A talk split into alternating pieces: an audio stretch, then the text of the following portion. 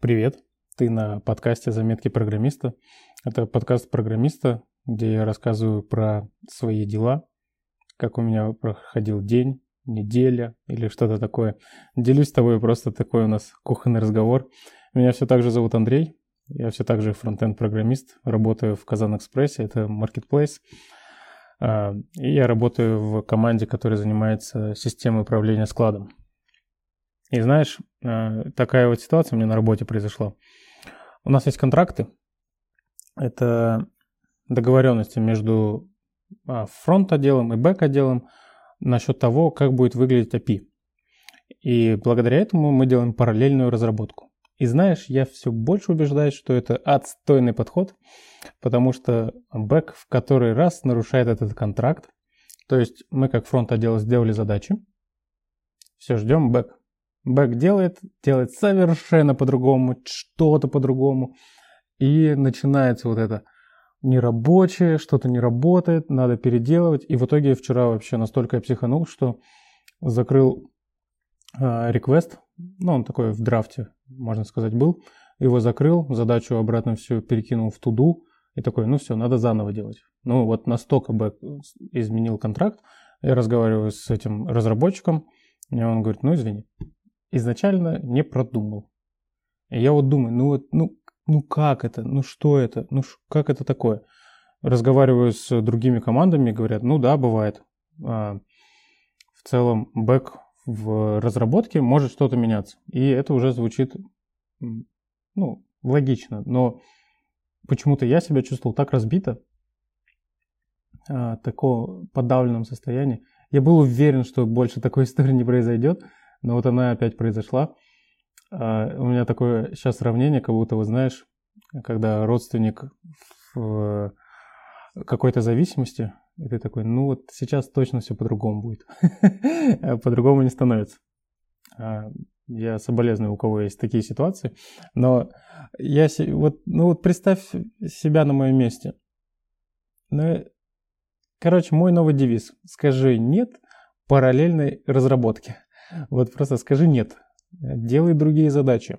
Не спеши. А, если тебе говорят, что жестко горят сроки, говори жестко приоритизируйте бэк-задач. Но вот параллельная разработка – это прям фиаско. Ну вот ни разу она не терпела какого-то положительного исхода. Я, кстати, писал об этом в своем телеграм-канале. У меня он есть. Он называется «Заметки программиста Андрея».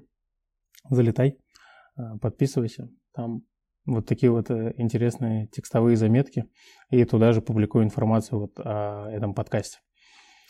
И кроме того, что Бэк нарушил контракты, я все так же делал задачу с рефакторингом. И, знаешь, себя поймал на мысли, что, наверное, из-за того, что она немножко когнитивно сложная, что надо много информации в голове держать, ну, рефакторинг большого э, компонента – это когда куча фичей, тебе надо все это немножко переформулировать, при этом ты пишешь на это тесты, и как будто бы голова чуть устала от этой задачи. Делаешь ее, делаешь. И в итоге пришел к мысли, что рефакторинг э, должен когда-то остановиться. вот. И я такой, все, вроде до какой-то стадии довел, оно рабочее, все тесты проходят. И надо бы этот заканчивать. В итоге я ее закрыл, отправил на ревью.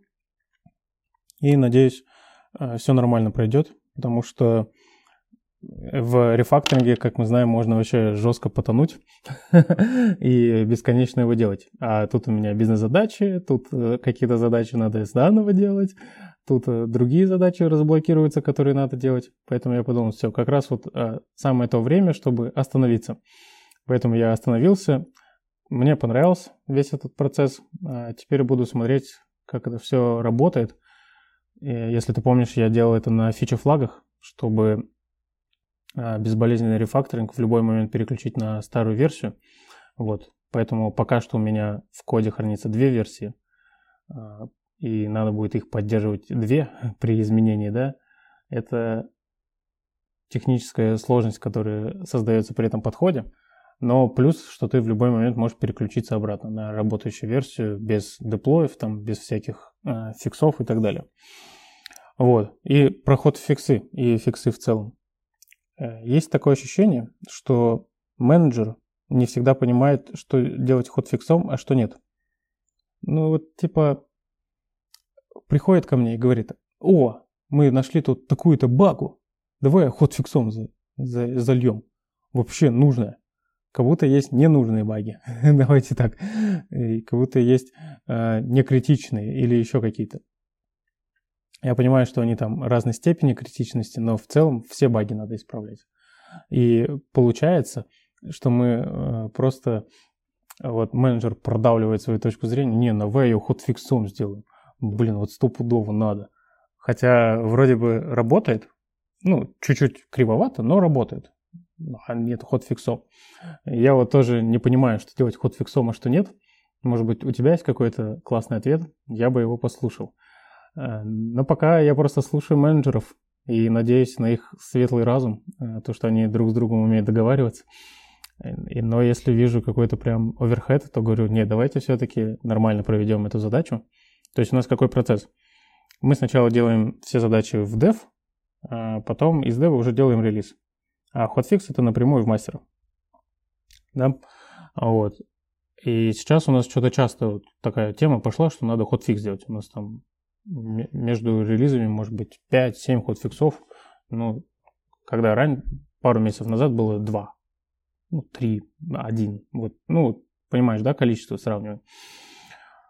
Вот.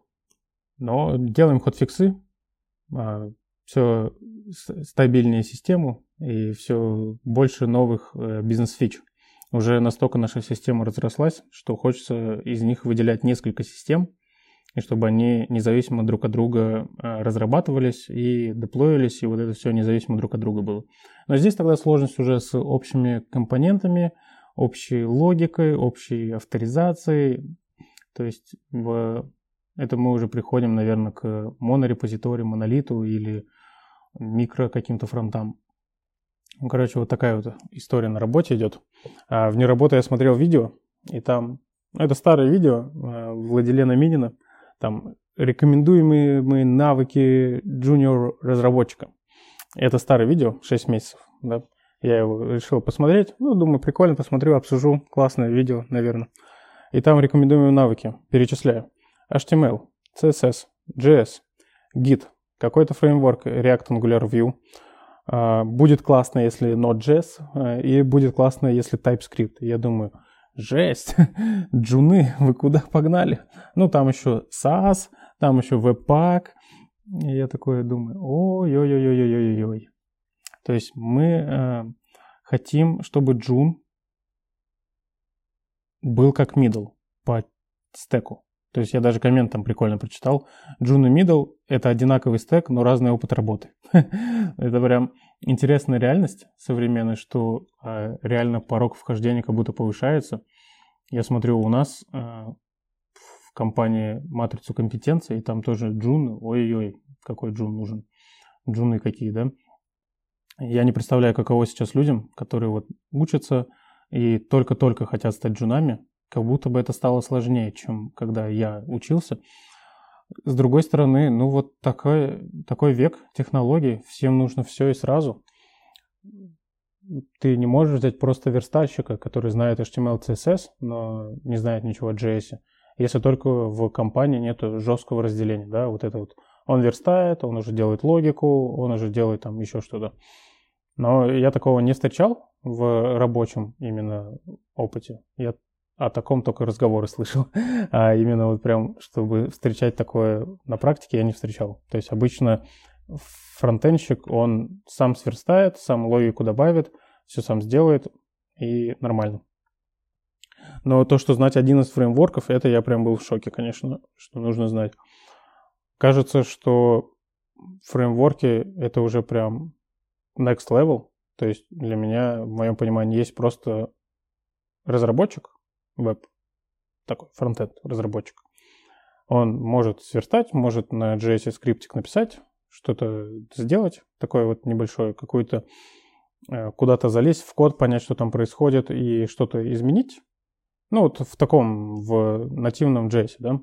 А дальше уже идет э, разработчик именно конкретного этого фреймворка. Там Angular, Vue, React. Вот. И как будто бы это следующая ступень. А сейчас уже это даже ступень смылась, и получается это все одно и сразу. То есть реально вот, чтобы стать просто джуном, это очень много времени, и вот эти роудмапы, которые там, как стать джуном в 2022, 2023 уже сейчас пойдут, да, это становится актуально, потому что реально столько технологий надо знать. Их просто так даже в голове не поместишь, сколько тебе надо знать. ну, вот списком. Джунам советую, держитесь. Вы молодцы, вы на правильном пути, все будет нормально. Поскорее ищите какой-то коммерческий опыт, будь то хотя бы верстка или еще что-то. Коммерческий опыт важнее обучающее, обучения. Э, Мое мнение, что коммерческий опыт это важнее, чем обучение. Если вы сделаете что-то в плане э, коммерции, то это вам будет плюс. У меня даже друг э, фразу такую сказал.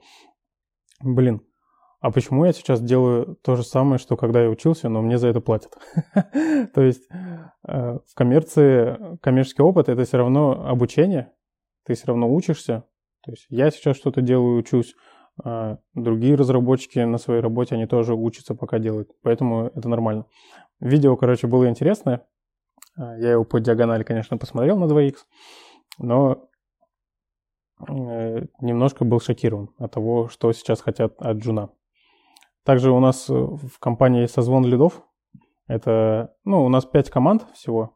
И вот есть разные э, лиды фронтовые. И вот мы созванивались. И такой созвон, где мы, типа, общие дела решаем. И вот у нас общие разговоры там об UI-ките, о каких-то токенах, об менеджерских проблемах. Мне нравятся такие созвоны, когда ты можешь поделиться вот этой болью. Я там про вот это нарушение контрактов рассказывал и э, почувствовал поддержку, принятие. Прям после этого чуть-чуть вдохновленный вышел. И с, с юморком такой созвончик очень милый прошел. Вот. И еще у нас релиз состоялся, ты представляешь? А, он ждал, наверное, недели 3-4 из-за того, что релиз попался на праздники, на распродажи, мы не релизились, вот, и вот мы его наконец-то зарелизили вчера, и прям, ну вот это вот накопленное ощущение, ну когда уже этот релиз состоится, он, а, оно закончилось, релиз состоялся, я рад. Теперь мы открываем новый релиз, и опять, наверное, будем его ждать. Надеюсь, за декабрь хотя бы его выпустим. В принципе, это были вот такие вот заметки. Как тебе? Понравилось?